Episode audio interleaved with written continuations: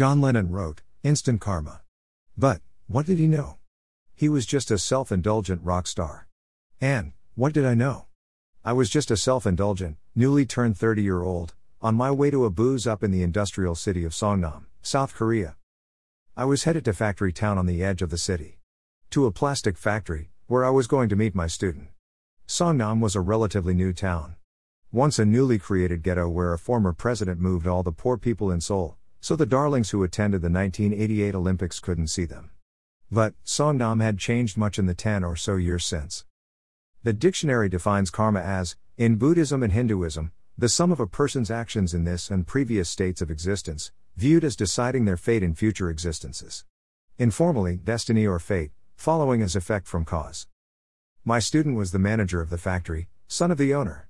As the eldest son, his whole life had been molded to do as his father had wanted. I was his escape, I was his cover, I was a window of liberation, as I was for all my students, just in different ways. For my student, to go out drinking and partying was a no, no. But, practicing English and taking out his English teacher was a okay. And, I was all in for the expected, well practiced debauchery. It was a circuitous journey. First, I had to walk to the main street in the town I lived, Anyang. It was about a 15 minute walk. Then, I had to buy an inner city bus ticket, followed by waiting for a bus that you never were sure when would arrive. Then, there was the long bus ride to Songnam, on the other side of Seoul. This was followed by the wait for a local bus, and take it to the factory. Then, after hanging out at the factory, my student would drive us somewhere for the night's festivities. If I wanted my debauchery, I would have to be patient. I had taken the first few legs of my route, by completing the inner city bus route from Anyang to Songnam, and now I was waiting by the bus stop for the local bus, which would take me near the plastic factory.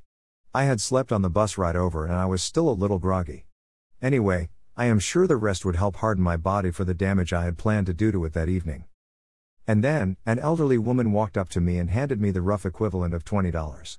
I was stunned looking down at the two green Korean bills in my hand. I looked up at her worn yet warm, friendly face and I handed the money right back to her. She shook her head and handed the money back to me and pointed toward my legs, at my jeans, at the holes in my jeans. I was wearing ripped jeans. I had waited a long time, my whole teenage years, for a cultural fashion that fit me. I was no prep. And, I wasn't a goth. I wasn't really a burnout, though I was sympathetic. I really didn't fit in at all, until grunge. It was like looking in the mirror. Plaid shirt. Check. T shirt. Check. Long, scruffy hair. Check. Ripped jeans. Certainly, not bought in the store, but well earned, by use and misuse. Check. And, here I was in Songnam, South Korea, on the edge of factory town, waiting for a bus, so I could meet my student for some debauchery, when my fashion sense earned me nearly 20 whole dollars. Easiest money I had ever earned, right? No way. I gave that money right back to her. Her motions quickened. She firmly, and quite strongly, put the money back into my hand. Her face turned from indignant to righteous before my eyes. But, I was not having it. Her purse was unzipped and I put that money right back into her purse. Her eyes tried to burn holes into me. With one motion, she scooped those two green Korean bills in her hand, put them in mine. Clasped her hands around my hands, to hold them in, and jumped on a bus that had just pulled into the stop. My first thought was Korean grandmothers can move quickly when they want to, like when a seat opens up on the subway. My next thought, of course, was what to do with those two bills in my hand. She had left me holding the money. I decided if she really wanted her money to go to charity, I would have to do it for her. You see, I knew you don't, but you will. This guy had shown up at the private tutoring academy I had been working for in Songnam. This guy's mother was Korean. His father was American, or so he told me, standing out a window in my apartment in the hallway that my boss had provided for me and my coworker. He said that his mother had fallen in love with his father, who was a U.S. soldier stationed in South Korea. They had married. After, his father's enlistment had been long enough to earn a pension, the two of them left South Korea for Alaska, where he had been born, making him an American citizen. He told me that is when his father had changed. He had stopped doing things. He just watched TV all day, every day. His eyes never left it. Maybe, now that he had left the army, he didn't know how to behave, or what to do with his life. It was just him and the TV now. He stopped talking to his mom. He never talked to him. He was there, he paid the bills, but he never raised him. So, this guy decided to go to Korea to discover his roots, his mom's roots, because it seemed his dad's roots had not lead him anywhere. And, he had found himself at the tutoring academy I had previously worked for. He asked for and my boss had given him a job. He was hired as a teacher like I was, but his situation was different, because, as he said, he was a Korean American. My coworker, Canadian, and myself, American, were paid a salary, guaranteed every month. We had received an airline ticket over and would be provided with one home at the end of our contract. We were provided with housing, furniture, a TV, all sorts of utensils and cookware. The Korean American coworker was given none of that. He was told that he could have a percentage from the students he brought in. And, when he told our boss that he had no money for housing, our boss took him to the church down the road. One of the good works of this church is that it housed and fed foreign workers that had no place to go.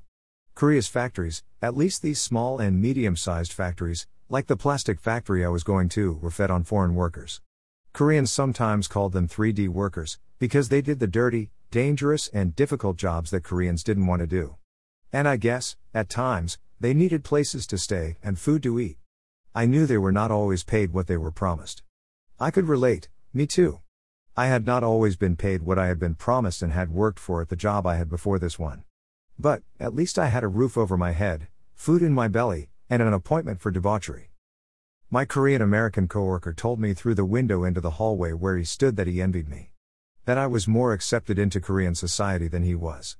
That I had been provided with housing and he had been shown to a flop house in the basement of a church. And that is how I knew about that church. He had mentioned it to me. And, now an old woman at a bus stop had changed the direction of my karma. My circuitous route to debauchery would have to wait a little longer. I had a church to look for. It wasn't like I'd probably have to wait for my student to finish work, anyways. Though, admittedly, I did enjoy talking to the cute secretary that had a bit of a shining toward me while I waited. She, herself, a fully grown orphan, with surprisingly good English, and a job answering phones, at a plastic factory in the factory town part of Songnam. I had never been to the church before, but I knew the general direction. One foot in front of the other, I began my walk. Once, I arrived, I wasn't really sure what to do. I just opened the door and walked in. It was kind of dark. I was not sure if the lights had been turned on, just light streaming through the stained glass windows. Soon, I was met face to face with a priest. He smiled and asked me in English what I was doing there.